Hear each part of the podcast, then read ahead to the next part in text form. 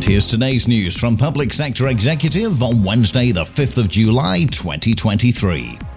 The Local Government Association has set out a six point plan to help councils deliver their housing ambitions.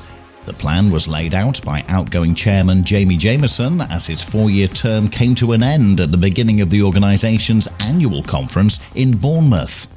Lancashire County Council is set to commit to helping those suffering from loneliness.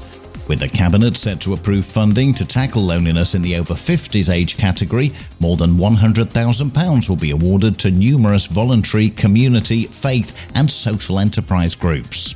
And a new report from think tank Localis has established that councils should be given greater powers to help with levelling up ambitions. The call on government to increase the powers of local authorities comes alongside the suggestion that English councils need to innovate and collaborate. And that's the latest. Don't forget to like and subscribe to make sure you receive every new bulletin and check out our website, publicsectorexecutive.com.